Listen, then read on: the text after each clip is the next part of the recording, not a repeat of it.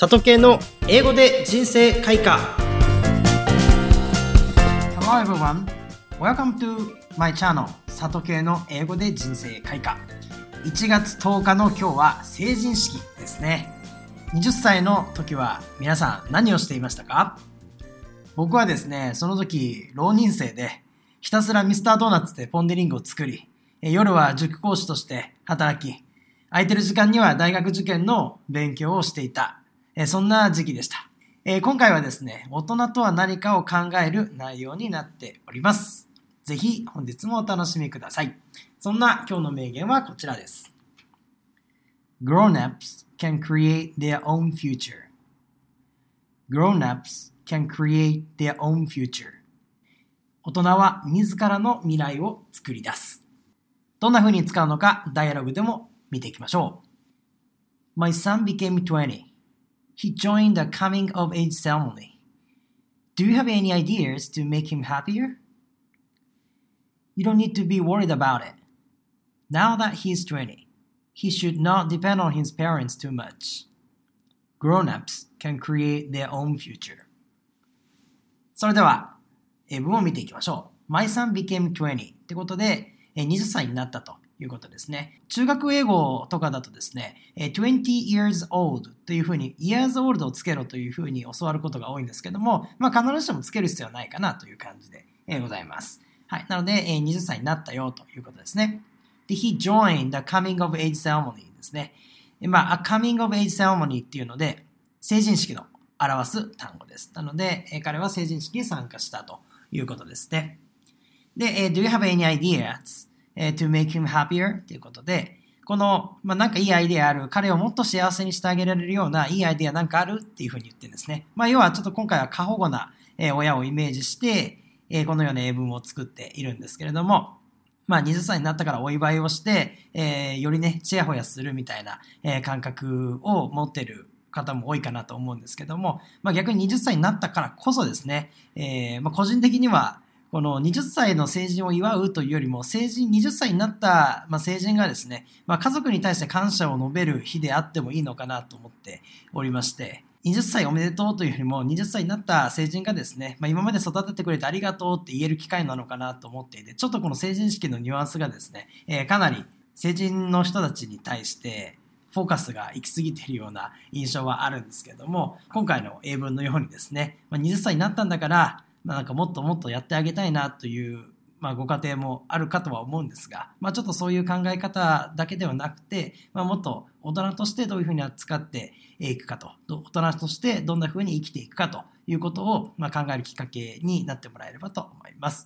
はい。発音の部分は特にこのカミングオブエイジセレモニーっていうのがちょっと新しい単語かもしれませんけども、まあ、その他の部分に関しては中学英語のところなので、まあ、皆さんが読みやすいようにですね、え流れるように読んでいただければと思います。まあ、意外とですね、発音の部分って簡単な英語であればあるほど、やっぱり省略されがちなんですよね。なので、簡単な英語というよりかは頻度の高い英語の表現と言った方が正確かもしれないんですけれども、やっぱりよく使う表現で結構流れるように発音されることがあります。まあ、例えば今の英文もですね、Do you have any ideas? To make him happier? っていうふうに、まあ、ゆっくり読んでもいいんですけども、普通にネイティブが読むとですね、Do you have any ideas to make him happier? っていう形ですごくスピードが速く短くなって、かつ、本来日本人がカタカナで表記して発音するべきところを、まあ、ネイティブはですね、そこをすっ飛ばして発音することがあったりしますので、映画とか歌とかですね、そういったものを参考に簡単な英文の音の、まあ、リダクション、音の欠落の部分ですね、えー、ぜひいろんな英文で見てもらえると、より発音が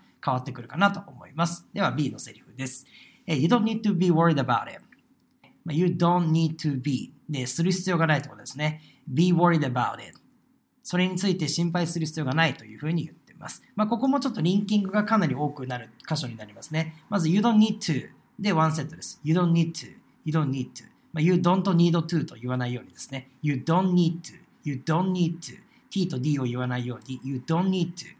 Be worried about it, be worried about it ですね。で、be 同士の be をこのそのまま原型で B というふうに表記していますけども、この B って伸ばさないことですね。be worried, be worried, be worried, be worried about, be worried about, be worried about it, be worried about it って感じですね。はい。で、about it の部分ですが、about it, about it, about it って感じ、about it, about it, about it ですね。まあ、ここも濁らせてもいいですし、欠落させてそのままつなげてもらってもいいですし、まあ厳密にこうしなきゃいけないというようなものではないんですけども、まあ about it のように別々に言わないようにだけご注意ください。なので、worried about it, worried about it, worry about it, worry about it, worry about it という形ですね。ちょっと一文だけもう一回いきます。You don't need to be worried about it という形です。次です。Now that he's 20. Now that SV で今はもうなんとかだからって表現です。Now that he's 20. ってことで、彼はもう20歳なんだから、えー、he should not しな、すべきではないよと。で、depend on his parents。えー、頼るべきではないということですね。depend on で頼るって意味があります。なので、えー、両親に頼る必要はないと。too much 必要以上にってことですね。頼りすぎる必要はないというふうに言っています。20歳なので、そんなに頼っちゃダメだよねと。そんな頼らなくていいんだよっていうような言い方ですね。で、grown-ups can create their own future. 大人っていうのは自分の未来を作り出すというふうに言ってます。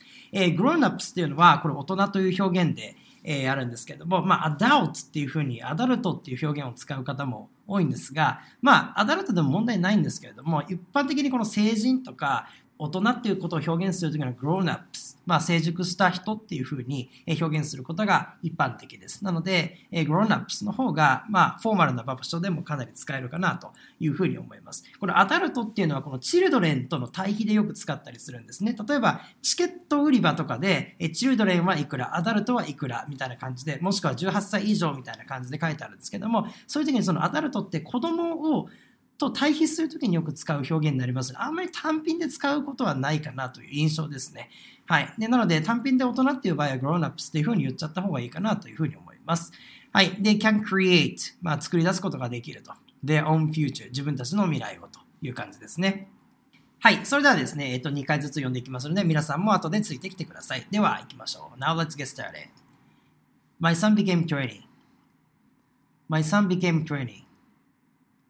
He joined the coming of age ceremony. He joined the coming of age ceremony. Do you have any ideas to make him happier? Do you have any ideas to make him happier? You don't need to be worried about it.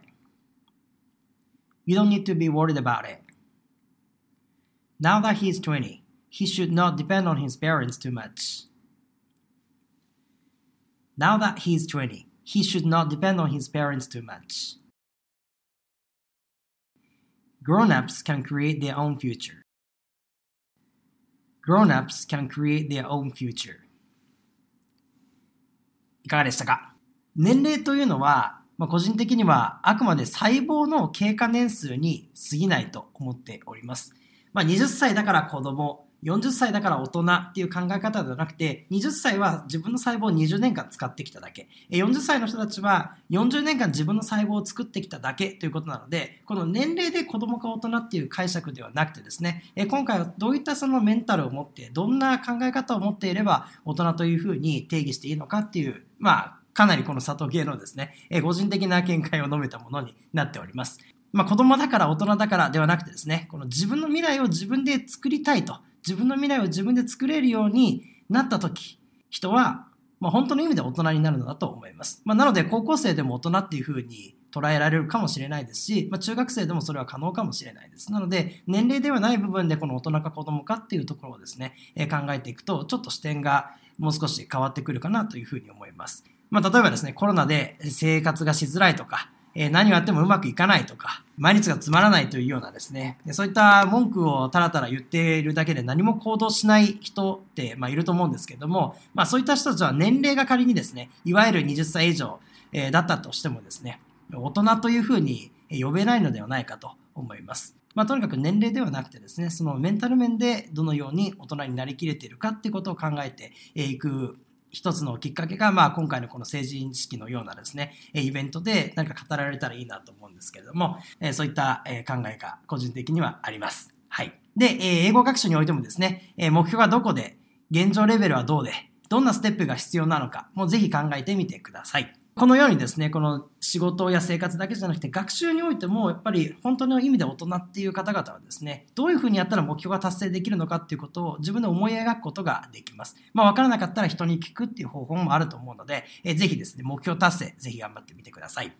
まあ、本当に世の中の情勢に惑わされず、まあ、情報に振り回されず、自分はどんな未来を作っていきたいのかを考えて行動することで、まあ、本当の意味で大人になれるのではないでしょうか。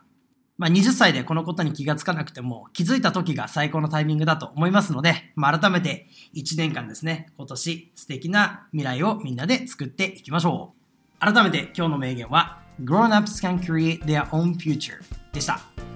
I hope you say this phrase in your daily life from now on. See you next week.